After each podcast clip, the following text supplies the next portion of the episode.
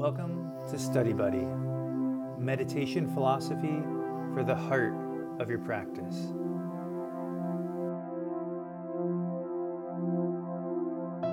Aloha, everyone. So wonderful to see you. So, in today's sutra, we continue inside the actor's studio with our analogy of acting and drama and the arts as a way of understanding our relationship with our true nature. Um, in tonight's episode, you might call it, um, we see that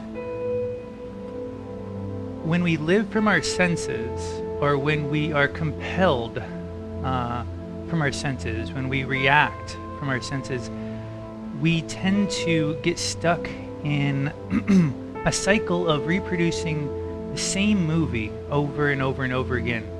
And as we know from sequels, as the movie's sequels unroll, they rarely get more creative, right? They usually get more caricatured versions of themselves. And so in our lives, um, as we sort of get caught in the loop of samsara, by being caught up in our senses, um, we actually sort of tend to produce the same movie over and over. This sutra gives us an opening, uh, a way out of that loop, a way out of those sort of old episodes that we have we keep having to relive. And it comes by way of allowing our senses to instead of become the actors and the reactors, to allow the senses to detach, to detach from our senses and to allow them to merely be spectators, participants, witnesses of this universal drama. And as we're able to do that, as we're able to step back a little from our senses and from our mind, we find that this drama unfolds in ways, as Babaji always tells us, uh, we could never have imagined. The Sanskrit um, reverberate within you. I'm going to break it down into its key syllables. you can repeat it with me. Prek Sha. Prek Sha. Kanindri. Kanindri. Yani. Yani. Preksha Kanindriyani. Preksha Kanindriyani. Can say it to yourself a few times, sort of like a mantra.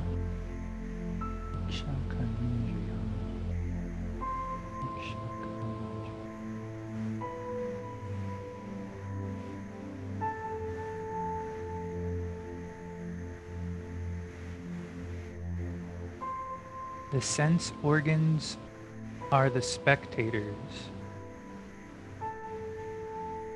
The sense organs are the spectators.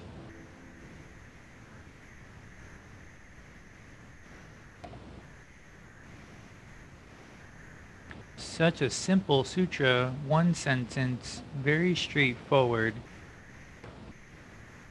yet requires a lot of unpacking, you know, to really get to the bottom of it. Because it feels like what we're being given here is a just a very simple command, just like this, you know, and you have to ask yourself, well, what does it feel like? What does that mean to have the sense organs be spectators? What are they normally? Is this different than we normally live? What happens if they are not spectators? What does that look like? These are the questions that, you know, uh, I worked with, uh, and I think maybe you have too if you've read leading up to this or if you, you know, throughout this class this image over here um, sort of gives you a sense of the infinite loop that is uh, perception when we live from our senses. Uh, this will be something we're going to have to build up to, this concept uh, in our class. This will be like the final analogy. But the idea that we just keep recreating our reality when we live from our senses and we don't get to interact directly with our true nature as much as we should and our life doesn't get to recreate itself as naturally as it should. That when we live from our senses, we live in a bound way, Sutra seems to be telling us. But let's build up to this, um, just piece by piece. We're going to break down this very short sutra, but what I found was each aspect, almost each sentence in the sutra, was so crisp, clear, and direct that it really required um, some unpacking because it seemed like each sentence was a little sutra itself. Uh, welcome back, Sunanda. Good to see you. Welcome back. I know you've been so busy lately. Good to see everybody, of course, Morali. Good to see you, man. Right on. Um, so let's start here. Um, Sunanda, do you want to just read this first one for us? You can just press spacebar to unmute.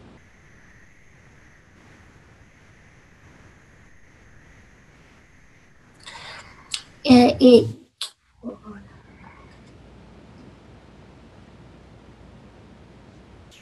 I'm sorry, I have a new Oh. set. Can you hear me okay? Yeah, you look you look good. Sound good. Okay, thank you. Um, Yeah. It is a yogi who discovers that this world, as universal movement, is actually a universal drama taking place.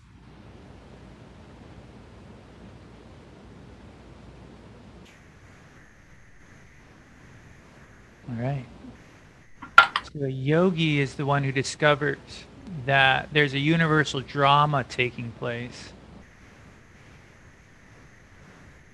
Well, what does everybody else discover?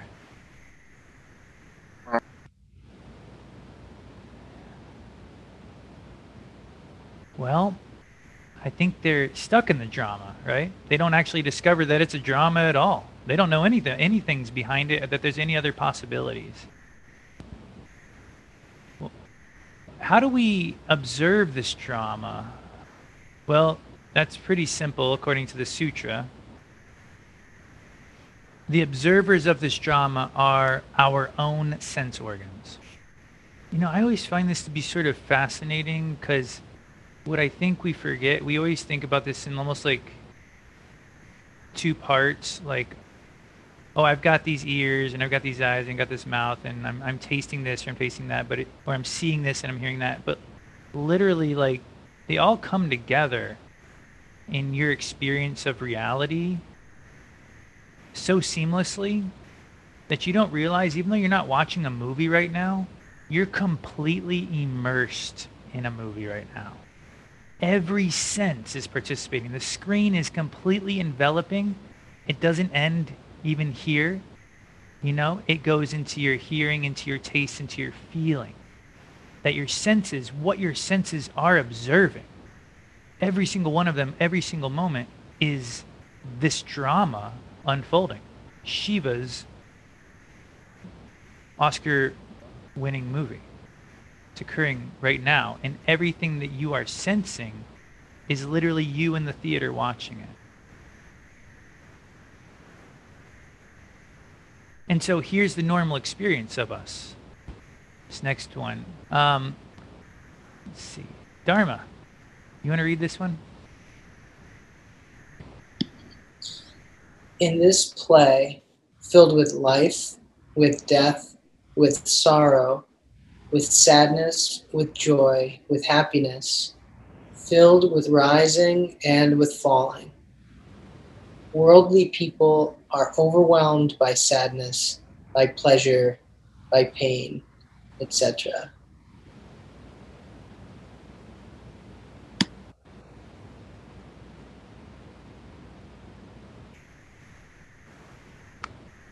So that's what we see in this movie. We well, we don't even really see it. Those are that's what we experience. We experience the movie as sorrow, sadness, joy, happiness, rising and falling, boredom, depression, ecstasy, whatever it might be. We have these experiences and we're sort of overwhelmed by it. I remember Babaji saying that, you know, most people are just trying to keep their head above water in their life, and that it really, as Swami Rudrananda told us, you have to really be able to almost like handle this horizontal level before you can go up and, and even start to look at what might be the source of this level. That when we're overwhelmed by it, it's very hard to imagine anything beyond it. We're stuck in those experiences. We're stuck in those feelings.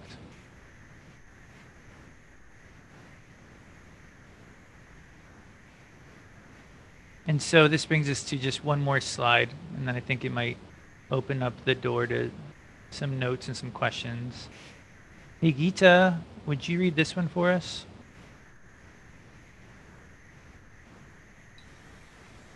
It is a yogi. Whoops. So, boy, that happened quickly. that is a touchy touchpad. All right, go ahead. Are we ready? Yeah, thanks.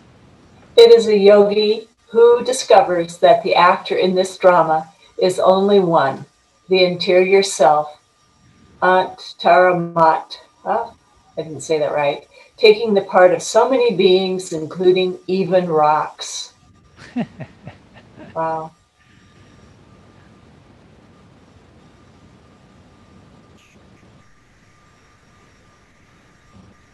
So as we saw on the previous slide, normally we don't see Shiva in this performance. We see a rock. We see our computer screen. We see the wall or the tree. But the yogi discovers through their practice, of course, not just because they call themselves a yogi, but through their practice, they discover that there's an actor behind each of these parts. And that that actor is Shiva. Now, normally we're always caught in a state of accepting and rejecting, and it's really hard to see this.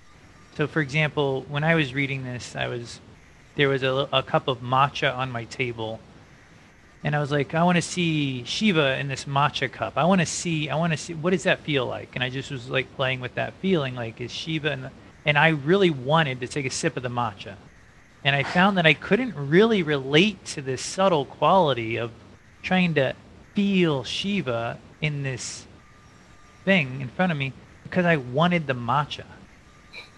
And I was like, oh, when you're stuck, when you want something, when you just have that attachment or that rejection of it, um, that's all you can feel.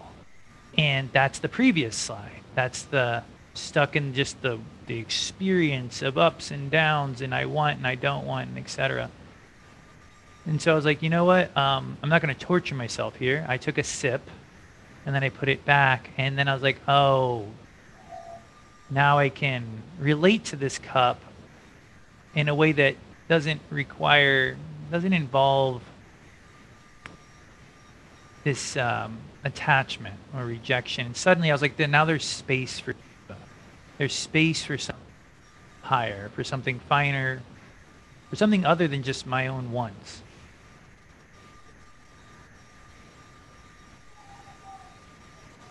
Because as the sutras tell us, when we're going through our life just one one to the next one, we tend to get entangled in the fences of our mind and we tend to suffer.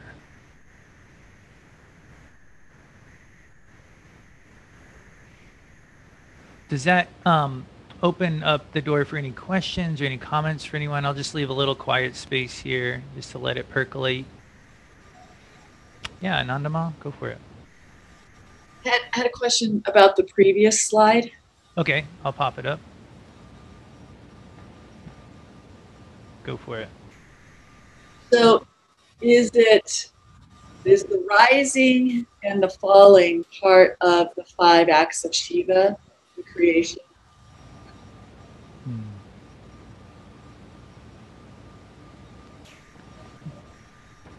That's a great question, and I feel like that specifically did come up if it in one of the three translations.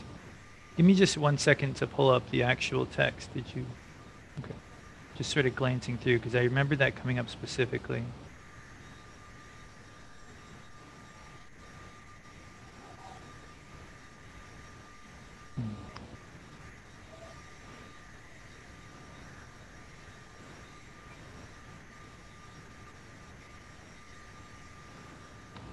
I think I remember where it came up now.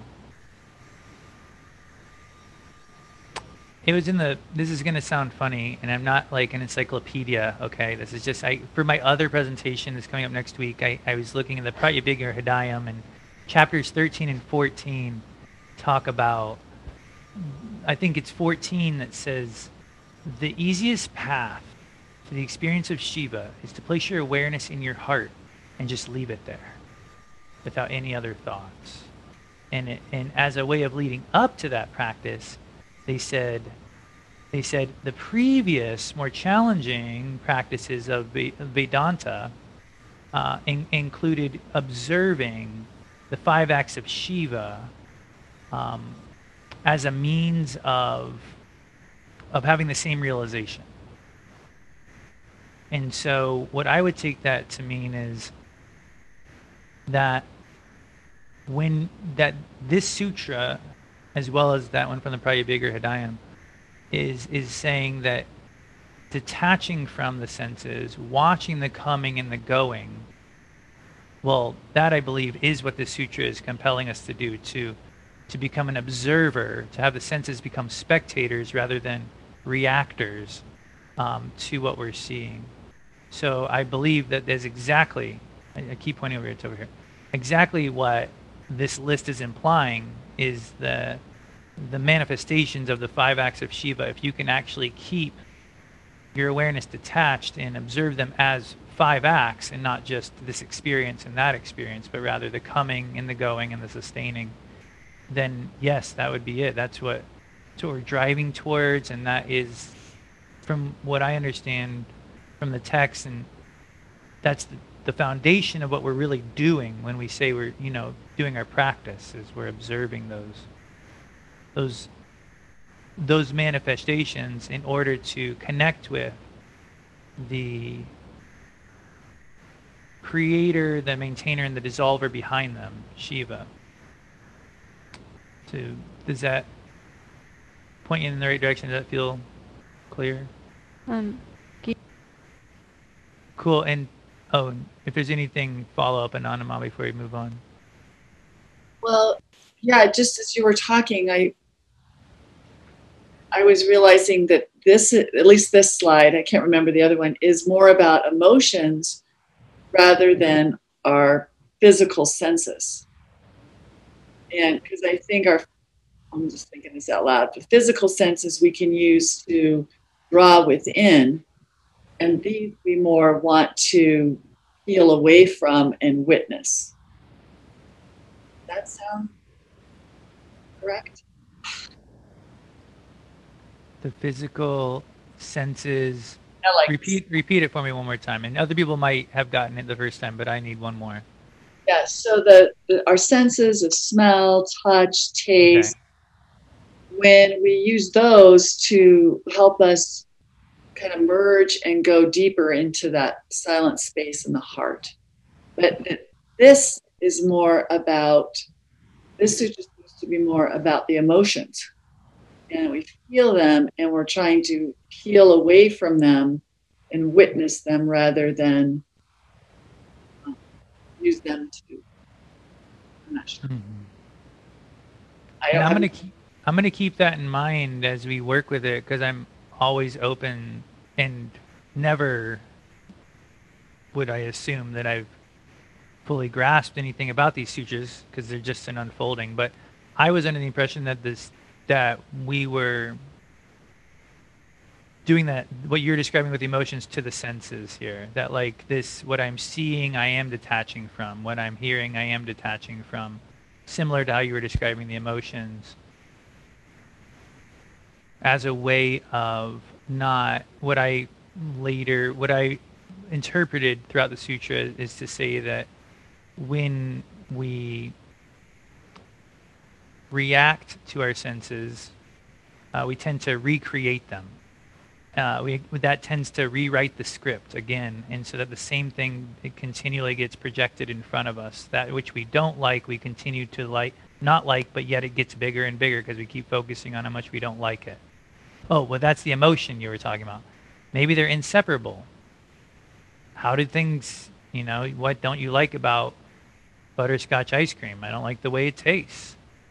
You know, but like it's like you know, creates an emotion, but it's based on a sense. But that's definitely worthy of unpacking. You know, one of those things, it's almost like you could keep that in mind and look back through the whole sutra and potentially draw out like a, a unique perspective.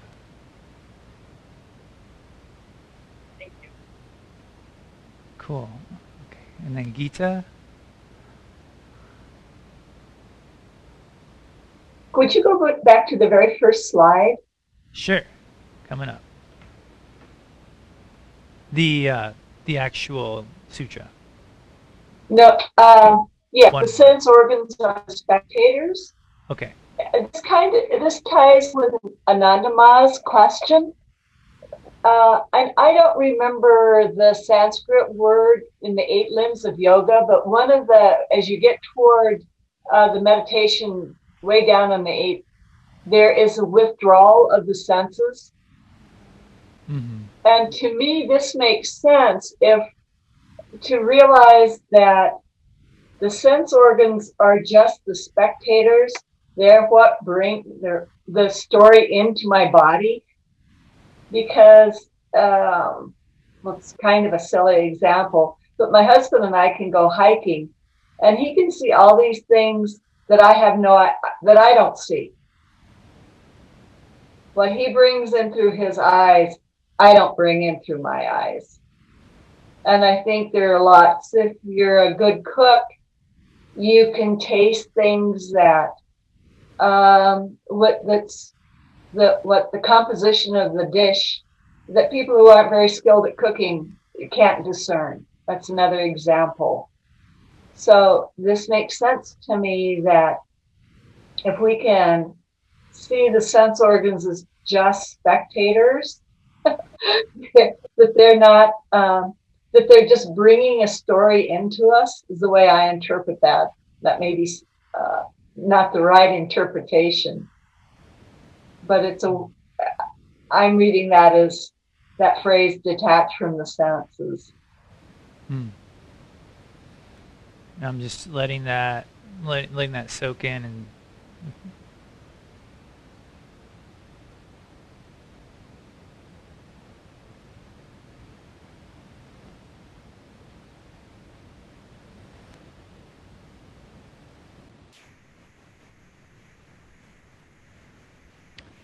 Yeah, there's definitely a, a tendency, I feel like, when we talk about the senses to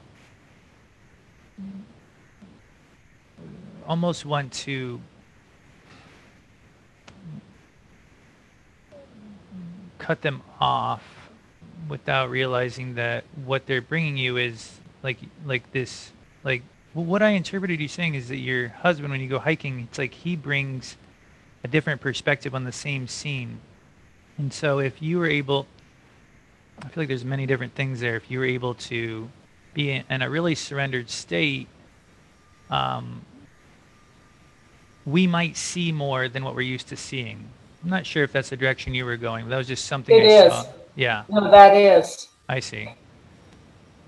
So it's like our experience of reality isn't so much limited by our senses, but by the our tendency to attach to certain things more than others. We're missing on out on what Babaji usually sees uh, or says is like of seeing what's possible because of our tendency to attach to what we like and push away what we don't like. But like even the very fact that you can go hiking with your husband and see two different realities shows you that the limitation is not in the scene, it's in the it's in your interpretation of the scene. Th- That's, you said it very well. And it's almost like that's surrender, right? Like surrender is Mhm. what allows us to expand. Yeah. Because it's not about trying to look for other stuff that you don't see. How do you look for something you can't see? How do you see something? You're like, oh, I want to see what my husband sees because that was interesting. And it's like, what? Uh, what do you? That doesn't make any sense, right? So it's like the only thing you can do if you really were craving a bigger perspective would be to like soften, feel, and observe. And like and in, in that would open the door to potentially a larger vantage point.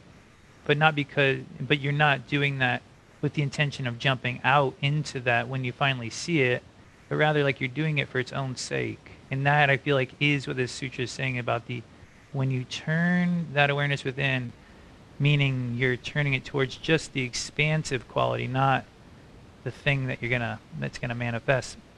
Suddenly, the world opens up for you, or as it says, you know, you know, sort of. That's the discovery of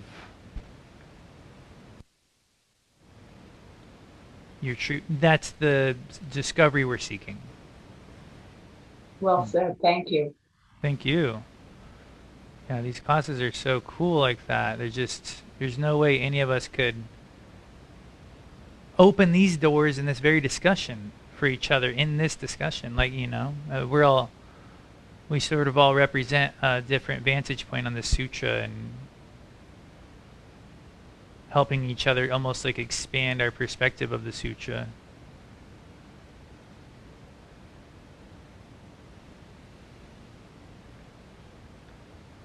Any other hands before we um, keep pushing forward? Yeah, go for it, Sunanda.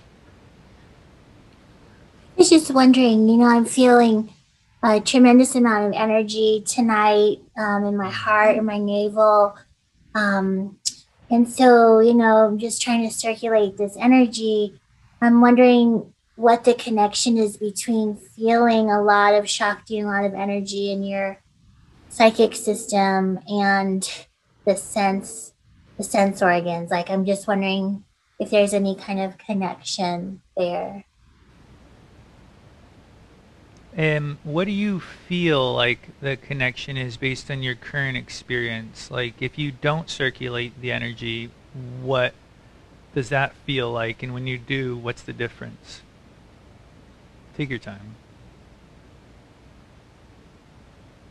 It just feels really strong. It just feels like so much energy in my heart. And um, if I kind of wiggle out of it a little bit, my mind might maybe try to interpret that a little bit or create a little story around it.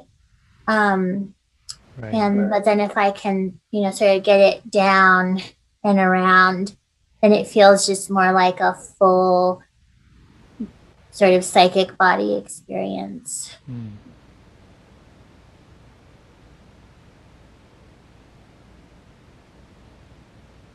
Like an opening.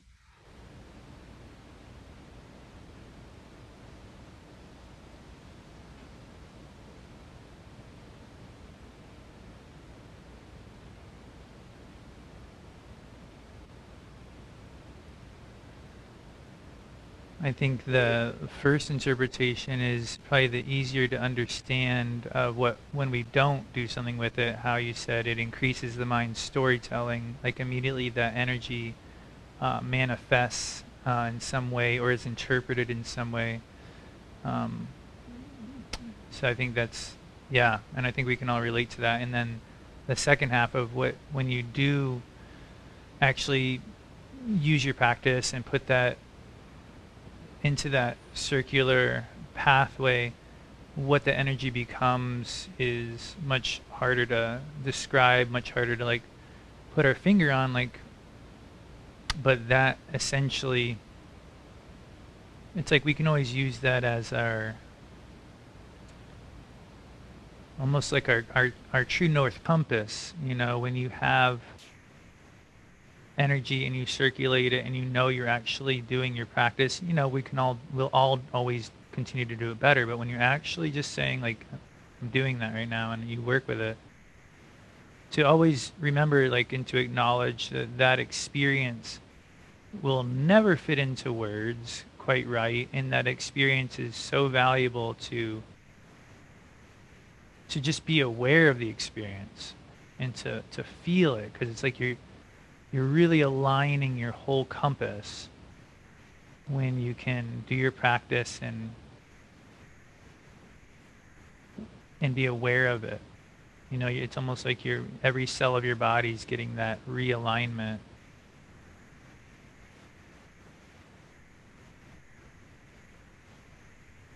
And so, how does that experience relate directly to the sutra? Feel free to raise your hand if anybody wants to put it into words. I'm at a loss. yeah, Tara, go for it.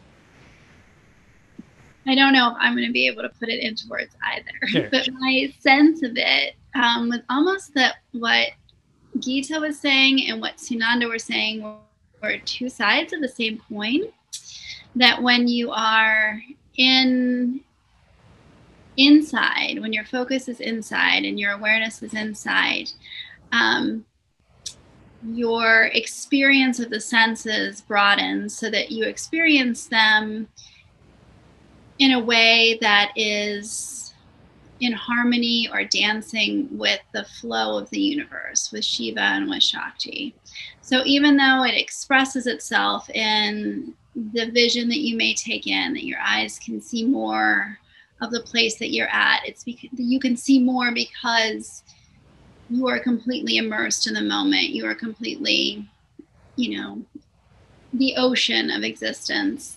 Um, or if you're cooking, your creative energy can come through in just the right spice or the right um, ingredient to add because you are at one with your expression in the world. And um, what Sunanda was saying was that is like the inner experience that you're having. So your inner experience is this vastness and this unnameable being in the moment that doesn't necessarily need a form to manifest as far as your being able to work with the energy of it and feel the flow of it. Hmm. And I don't know if I quite said it what I what I was experiencing is I was listening to both perspectives, but it felt to me like it was a like a two two sides of the same coin um, mm-hmm. um, explanation of what it is to be fully immersed in the moment um, and a part of the flow of Shiva and Shakti and all things. And one can manifest itself through the senses in union, and one is experienced in the internal flow of, of the energy in Shakti.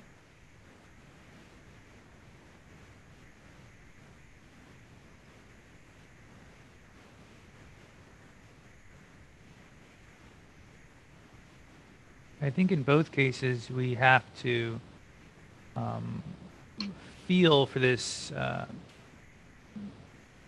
this experience where something's something's coming to us, and a, feeling of some kind is is is coming to us, and and our work is is not to reach out to it.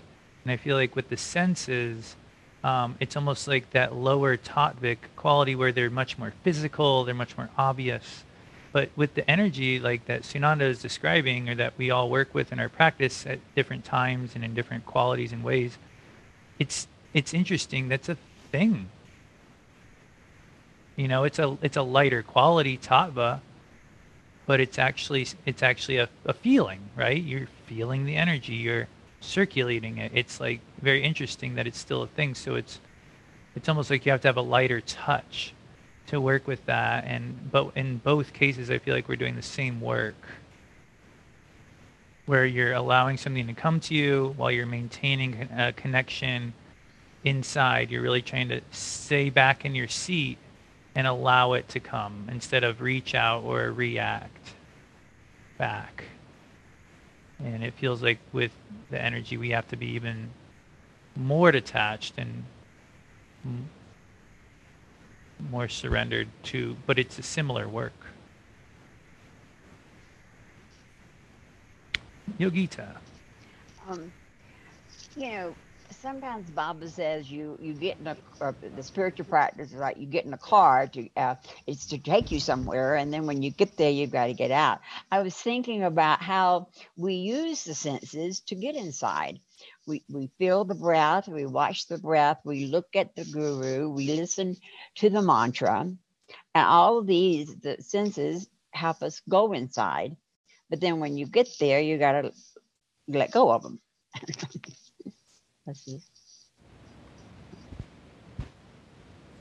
That's a great point. Like, for example, with mantra, you know, it starts louder, you feel it in the mouth, it's a little quieter, you feel it in the throat It's even quieter, like a muttering. It's in your heart. It's silent. It's in your navel. So it's almost like the senses become less and less important as the mantra is doing its work.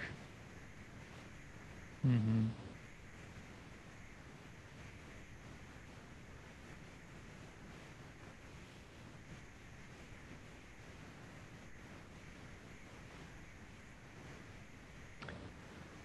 Yeah, Usha.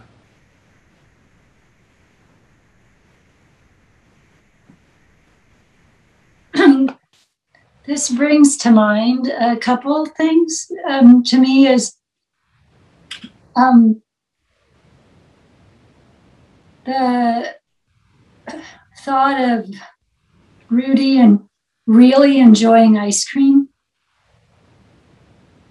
Know, just uh, just being and really enjoying the ice cream. And then the other one is um, the dharana that tells you to go back to the source of, you know, when you see the sunset or whatever, you go back to the source. So those are two things that um, come up for me. Mm-hmm.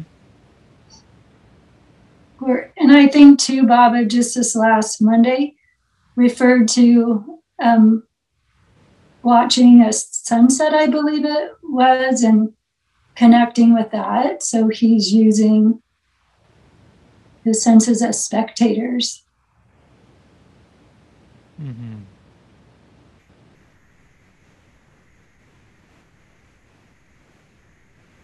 Yeah.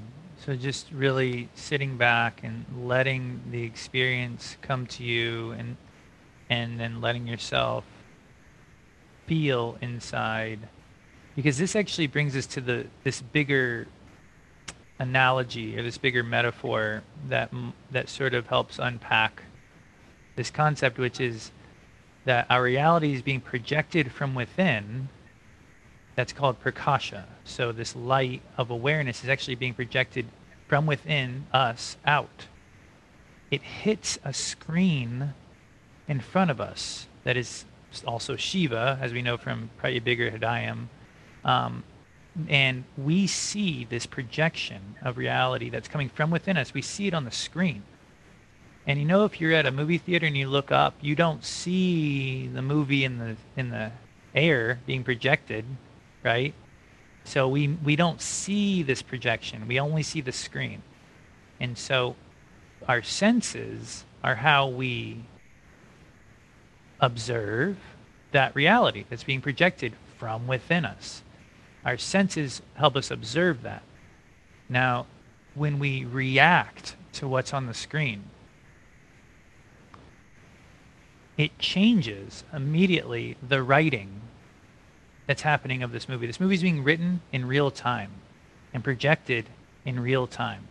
And so when the person on the screen, let's say it's a, scary character and you feel scared, that scary character suddenly has a little bit bigger part in the next scene and a little bit bigger part in the next scene. Every time you react to it, the writing changes in here, the projection changes, the screen reflects that pattern. And so it gets bigger and bigger until you feel maybe anxious or scared or all those things that were from before. Uh, ecstatic, um, you know, whatever the word emotion we want to put in there. And so we find that instead of letting Shiva do the acting, we are reacting to what we're seeing on the sh- on the screen, and we keep changing the writing, changing the writing, changing the movie. And so, what we might interpret the sutra as saying is, if we just finally allowed our senses to just be spectators, to just be back in the chair and to surrender the movie, to see it as a movie, as Lakshmanjoo says in the sutra numerous times, then what does that do? Does that end the movie? If we don't if we don't react, does the movie end? Well, we know from the last sutra And from a pretty classic quote from Babaji at this point, because it's come up so many times in so many sutras, when we're walking through the soccer fields of Kona and we're just stepping into the present, the world doesn't fall away. We don't trip over things. We actually become more skillful walkers when we detach and witness this reality. In fact, as Babaji continually reminds us, um, not only does it make us more skillful practitioners, uh, it actually makes the movie better. That's the big thing. It actually makes the movie better. So instead of just having Bad Boys 4 come out for the, or Bad Boys 14, you know, or 27 Jump Street, whatever it is, it's a new movie. It's a, it's a fresh movie that reflects Shiva's character, Shiva's writing, and Shiva's direction instead of our rewriting and our redirecting. And so the senses are the spectators, you know, are the path to that. And I think Usha, you naming that Vijnana Bhairava sentiment and Rudy, you know, being able to step back and enjoy that ice cream, like when you can detach from it, it gets bigger. Baba says when you step off a cliff with surrender, you go up. You don't lose the thing, you actually gain it. Um, so yeah, good references there. Dharma, do you want to continue that discussion or go for it? Yeah, you know, I was, I was just thinking about the senses and being observers or spectators, and uh, you know, we're, we're we have a five month old, so his senses are just open to experience. But there's this development of cognition and that's natural too to us right? Cognition is we can anticipate what's happening next right? It's like how we survive as humans with you know gravity and these sort of um, shared realities and you know, as as we develop the judgments and the personality structures and those um, patterns uh, become more reinforced, like through our senses. Those samskaras and those karmas really take a hold.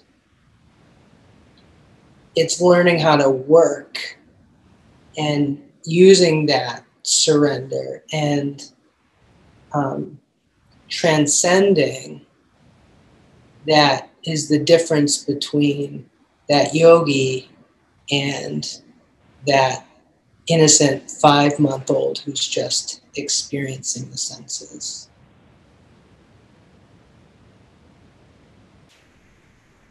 Boil that boil that down for me just one more time. Just like I feel like right there at the very end, I was it was starting to come together.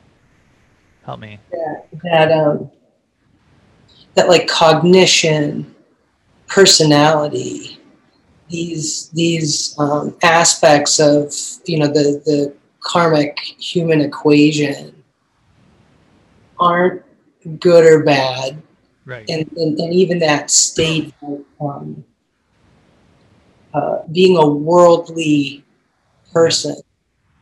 Um, once you know how to work, and once that surrender becomes possible, sort of like that proper use of the will starts to show itself, mm-hmm. um, then enlightenment, then we're on that path to enlightenment. Um, right. into that state of presence and enlightenment is a different it's further up the mountain than the experience of that sort of very open and innocent mm. um, young child who hasn't you know who, who, who hasn't reached those developmental stages of uh, incarnation further up the mountain than just experiencing it. Yeah. You know, there's a Patanjali has a cool way of putting it when he says well, this isn't exactly he, he talks about the five states of the mind and he says dreamless sleep appears to look like meditation, but it's not meditation because it lacks the flame of awareness. And it sort of reminds me of what you were saying where you know the it's the it's the flame of awareness that changes the equation, not whatever's flashing on the screen. And that that flame of awareness is what defines our overall experience.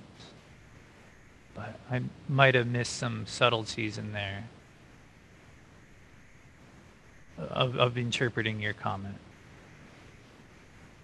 Well, and, and I'm I'm not enlightened either, so I'm just Yeah. I'm just speculating. But the fun part of being a practitioner is that we can actually, we can, I, you know, it's like I feel like we can talk about it. We can we can actually talk about that goal and what that means, you know, because we can relate to it on a day-to-day level of what was it like to what does it feel like to just try to expand you know how how much have you grown in the last year you know and then looking back and being like that's a, a degree of enlightenment you know and not even there's no pretentiousness there. It really is true because you earned it through your practice so. Yeah radharani good to see you Hey, so yes, um, kind of going back to when you were saying, were saying the the movie is a reflection of what is inside of us.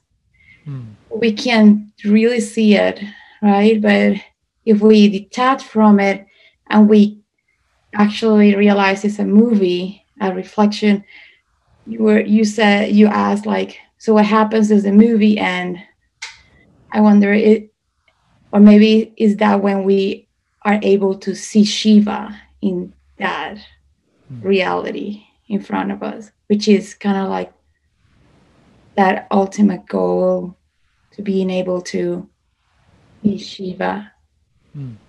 everywhere or realize that Shiva universal universal consciousness is everywhere.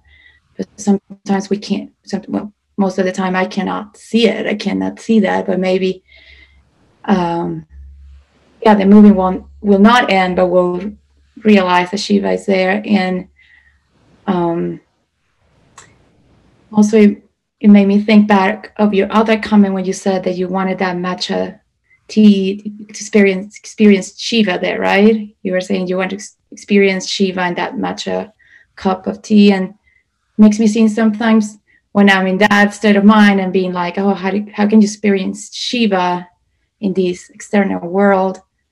I think I'm expecting something specific. I'm expecting to take that cup of tea and it's going to be an experience, a specific experience. So I already have an expectation instead of just letting the experience come to me mm-hmm. without the expectation. So just a little bit what Gita was saying, the senses are maybe objective. We put judgment in it, and so we cannot experience the reality in its fullness because we already have a preconceived notion of what the experience of Shiva is going to be when I drink that tea. So that's why I cannot experience it. Maybe Mhm.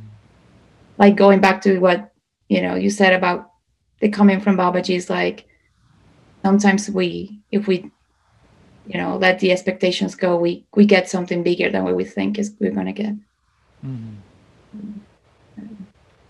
Yeah, and you don't have to like not drink the tea. You don't have to like not participate, right? You just all you have to do is just try to stay in your seat. The seat of the, the seat of awareness may be in the heart while you while the movie plays out. And that's it. And it's like that's how we see Shiva. There's there, there's no way to actually see Shiva.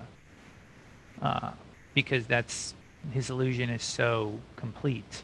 Um, that the only way we can do it is by letting the senses just be spectators instead of reactors. Or in your case, you were saying like almost like ex- when we expect something, we've already locked in Mm-hmm. to to a reaction. Yeah, like we we expect something specific. We already have like Yeah.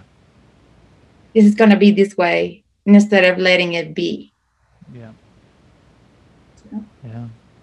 It's a great experiment, you know, that I think as yogis we can play with in a real way, not just like, you know, um, you know, it's real. You know, you can really just take like the next hour after this is over and you can let your sense of sight come to you.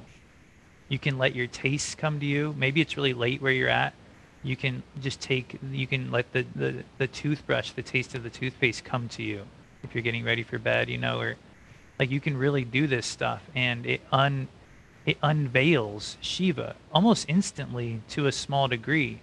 Like there's an instant shift that occurs where suddenly at the very least you're not making it harder on yourself.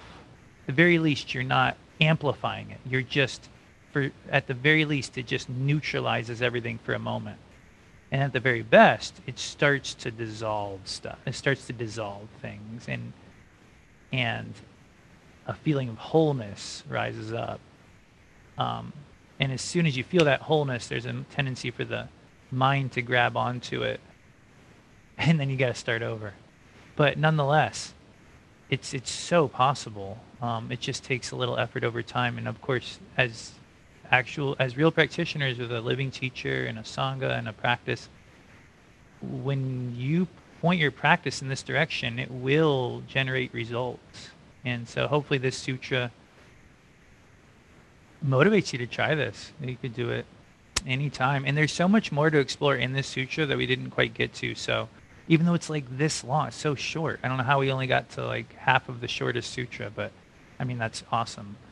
But nonetheless, if you look in the sutra, you'll find a little bit more inspiration. But I think it'll look a little clearer now that we've had this discussion. Well, and a shout out to, oh, hey, Kat, and a quick shout out to Padmapani, who's listening to this while he's waiting on his second COVID vaccine. Way to go, Padma, for tuning in. Cool. That's he's on the phone. That's why he's no picture. And Kat, did you want to wrap up our discussion here? Yeah, I just have. So I've been eh, um, in a different. This I have this in a different language, um, and in that other language, it it talks about it calls out the sutra a little bit differently. But I liked one of the things it said when it translates back into English and kind of says the same thing differently when it comes back around from Arabic to English. Okay. Um, sorry, that was really hard to get out. Yeah. Um, it says that um, sense perception, however, is subject to error and therefore not real. What is real cannot be known for certain, and what lacks certainty is covered by nescience, which I liked because it's like if sense if all the senses are subject to error, then it's okay to keep retrying until we until we can find them and how they connect into our heart space and be able to disconnect from them. Hmm. That's a great point to remind ourselves like don't put all your your chips in this pot of these senses i mean how often do are we reminded of how much they're subject to error literally on a daily basis? I mean so true. And i just like that it was that it's what's not real cannot be known for certain rather than the like other way around. Mm.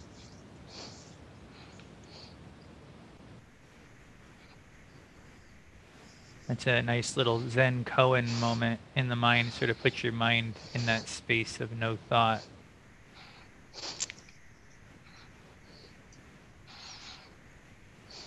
Well, thanks, Kat, for leaving us with the Zen koan of the week, and everyone for making this such a fun discussion. Um, Anju and Bob and Murali and Nehemiah. I know you guys didn't get to say anything tonight, but it's wonderful seeing you. And to everybody else, like, thanks for chiming in. That was one of the liveliest discussions. Like, that was so cool. Everybody was chiming in, so awesome. and um, yeah, look forward to seeing y'all um, next week. Murali and I are going to be presenting um, on the topic of non-doership, so that's going to be cool. And then a couple weeks from now, we'll circle back around to probably the last part of the sutra, maybe, and the next one, and it finishes our work with the acting metaphors. That's sort of, it's been fun. Um, so again, thanks everyone for being here. Namaste. Have a great night.